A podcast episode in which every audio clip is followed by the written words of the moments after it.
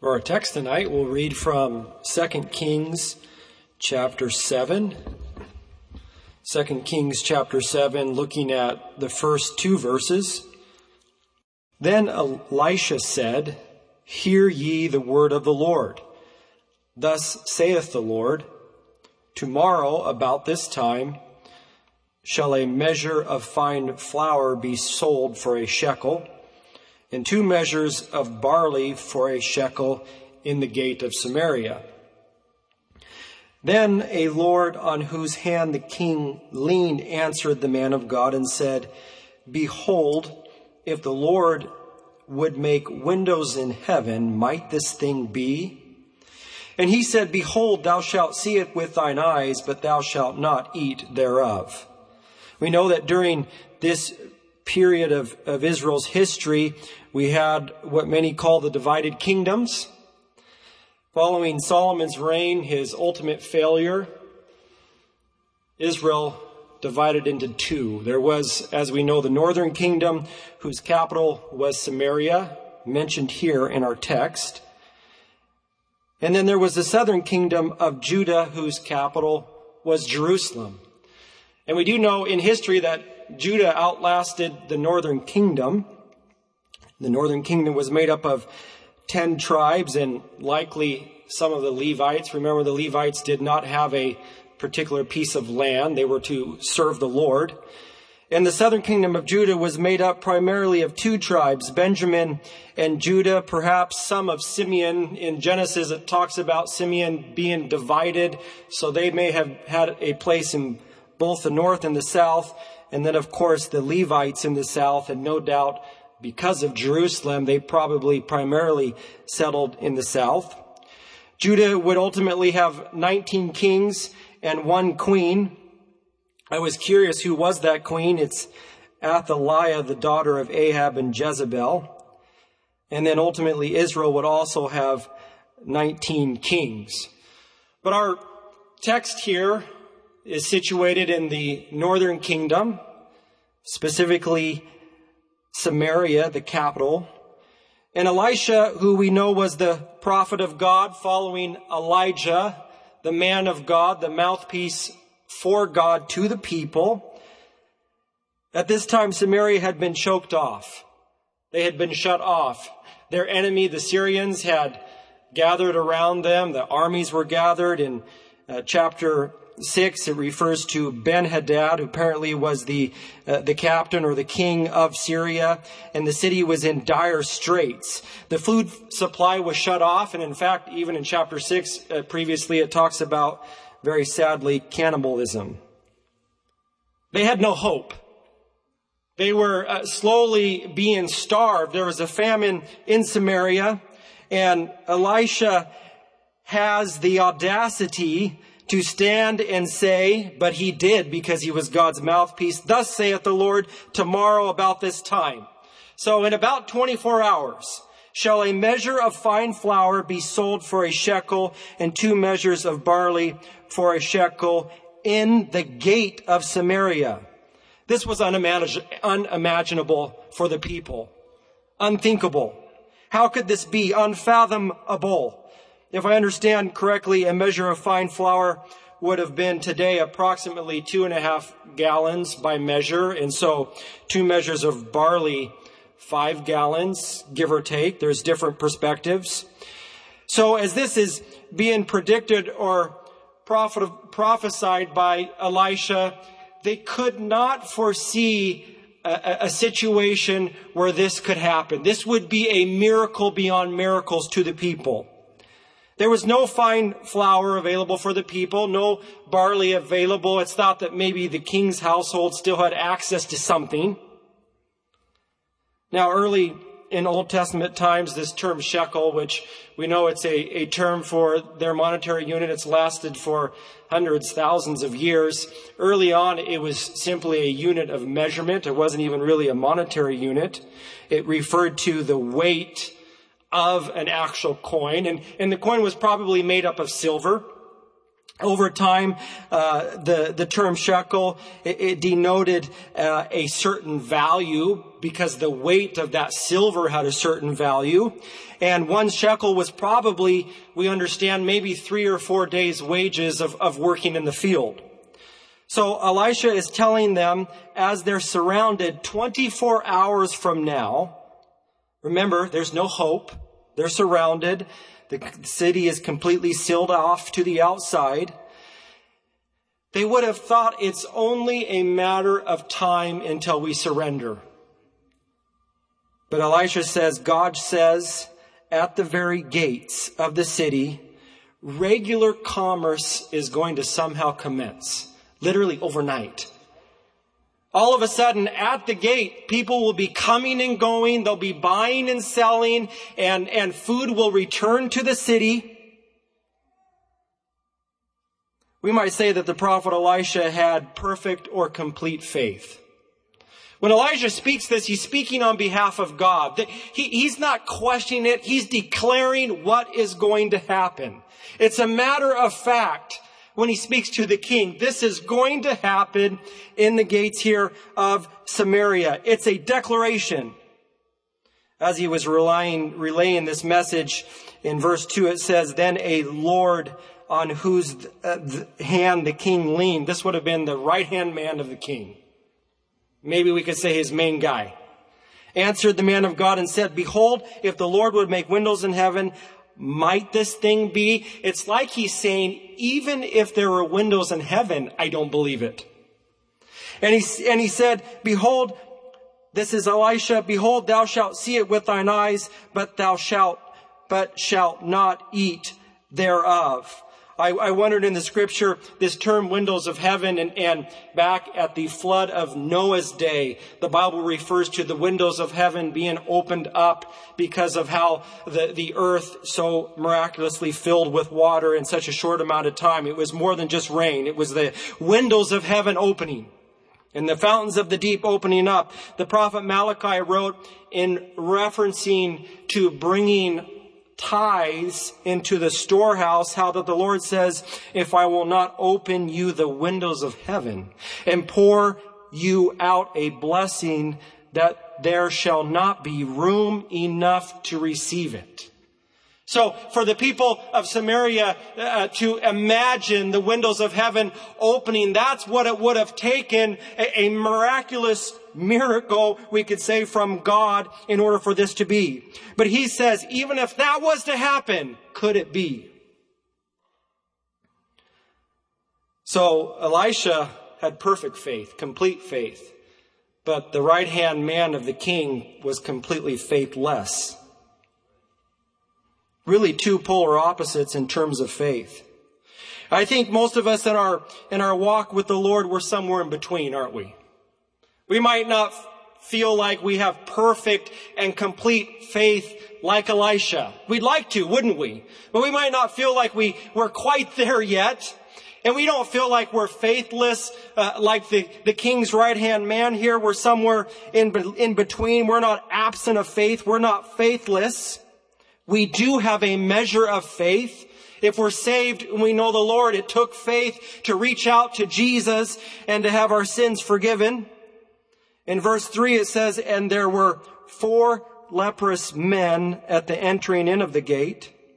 And they said one to another, Why sit we here until we die? God had given clear instructions to the people of Israel, the people of Judah, the house of Israel in general, on, on how those with leprosy should be treated. Of course, it was thought to be incurable throughout the scripture. Sometimes it's likened unto sin. They were outcasts. They were unclean. In the Levitical law, chapter 13 of Leviticus, verse 45 and 46, it says, And the leper in whom the plague is, his clothes shall be rent. Apparently they were to, to rend or rip their clothes as a sign of what they were going through. And his head bare. They weren't allowed to have a head covering. Uh, some might think that this reference here is that they were to shave their head, but it seems that they weren't able to have a head covering or they couldn't do their hair. And it says, and he shall put a covering upon his upper lip.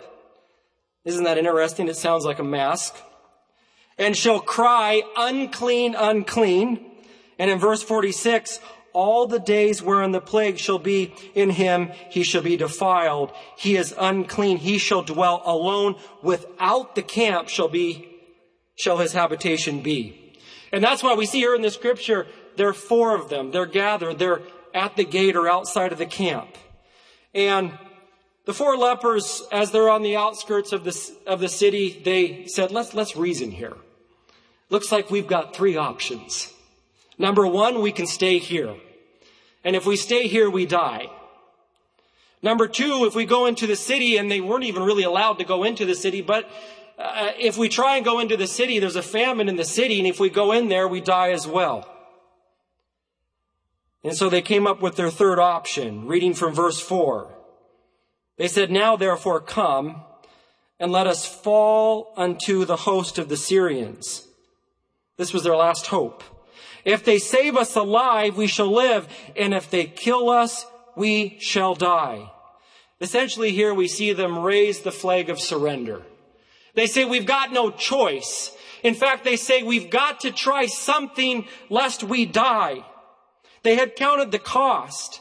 They had to completely surrender to their situation and to their condition. We have no other options. This seems like the best route. And they had to have thought that they certainly would succumb to the Syrians. If we want to receive something from God, sometimes in our lives we simply have to put up the white flag of surrender. In fact, as I thought about if we want to receive from the Lord, and, and, we talk about when we get saved, it's complete and utter surrendering to the Lord, surrendering to your will, surrendering to yourself, surrendering to your way, surrendering to your own plans. And when we pray a prayer of repentance and, and asking God for forgiveness, essentially we're saying, I give up. And we know that's when the peace of God comes, when you reach complete and utter surrender. And if you point back to when Jesus saved you, that's where you were at. You were at a place of prayer where in your heart you said, I can't do it my way anymore. And God came down and offered peace and offered victory. And really, if we want to be sanctified, we have to surrender. I think sometimes we make it too complicated. We have to surrender to our will, surrender to our plans, surrender to our ways. Yes, it's a prayer of consecration. It's not a prayer of repentance. But when our heart gets to that place where God, it's your way, not my way, that's when God sanctifies. It's not much more complicated than that either than receiving the Holy Spirit. Why do we have the scriptures that say that, that we are to ask?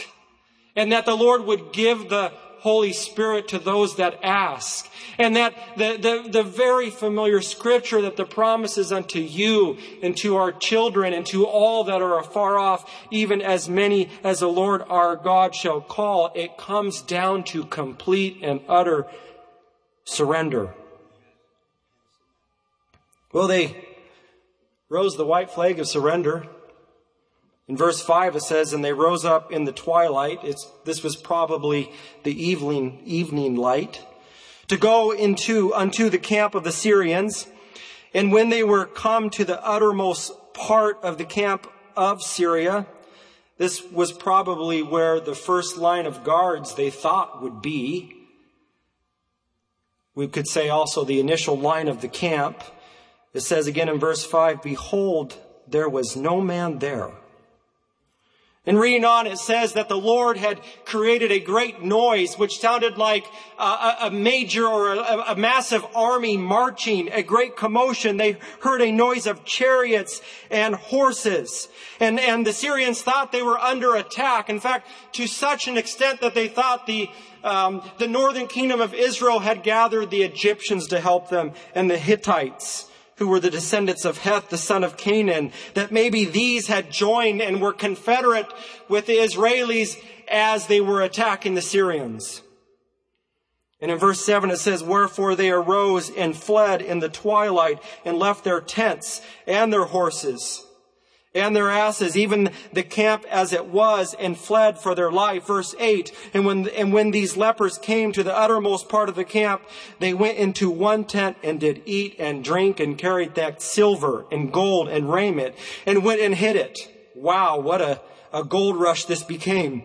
And came again and entered into another tent and carried thence also and went and hid it talk about a life changing experience. All of a sudden they were well fed and there was more than what they knew to do with.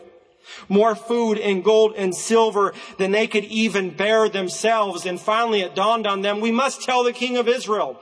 And as we read through this account, they go to the portal at the door of the, uh, of the kingdom of the, the capital of Samaria and they yell and they try and explain and it gets to the king's house.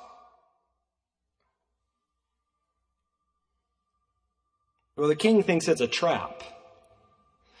King, were you not there when Elisha said the day before what would happen? He thinks it's a trap. He thinks that, sure, we'll go out into the camp of the Syrians and as we're there, it'll be where they will attack and they will have drawn us out. You know, a lot of the promises of God, we've heard them, and sometimes I think in our human nature we forget. But the promise is still there. We've been to church dozens of times maybe hundreds of times, for many of us thousands of times, and we want to be rem, reminded, excuse me. We want to remember the promises of God. We want to remember that God will never leave us or forsake us. When this old world gets dark and where we have a desire in our heart to say, take us, Lord, out of this world, we want to remember that Jesus is in control. God is in control. He has a plan and God had a plan here. In verse 13, it says, And one of his servants answered and said, Let some take, I pray thee, five of the horses that remain, there was not left, which are left in the city. It was, that, it was as if he had just a morsel of faith.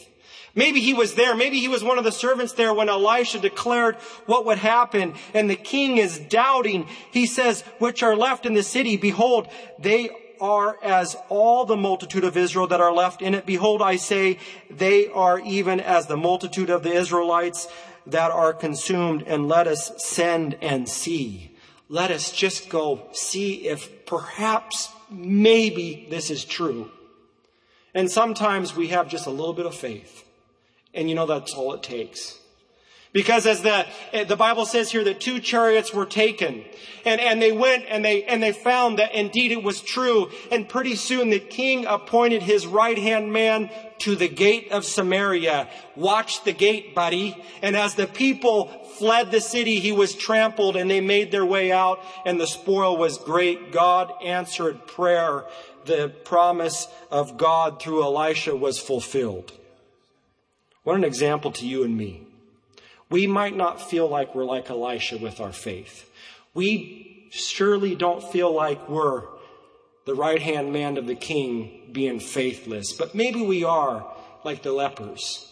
Maybe we are like the servant that, the, well, first of all, the lepers that, that rose the wave of surrender and said, I've got to try something. Maybe we've prayed for something for dozens of years. You've prayed for your baptism year after year after year. You need to try something different, maybe. Make a point to try something different. I don't know what it would be in your life, but sometimes we have to do that. You might tell a friend, Would you pray for me?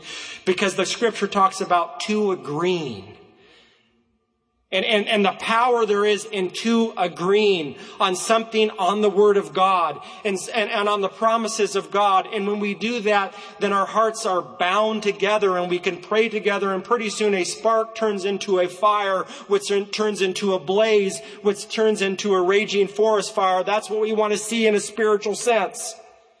Or maybe we are like the servant that says, I believe there might be something true there. That's all it takes. We need that morsel of faith, that little bit of faith. The Bible talks about faith that will move mountains. We might not feel like we're there yet, but God will take us by the hand.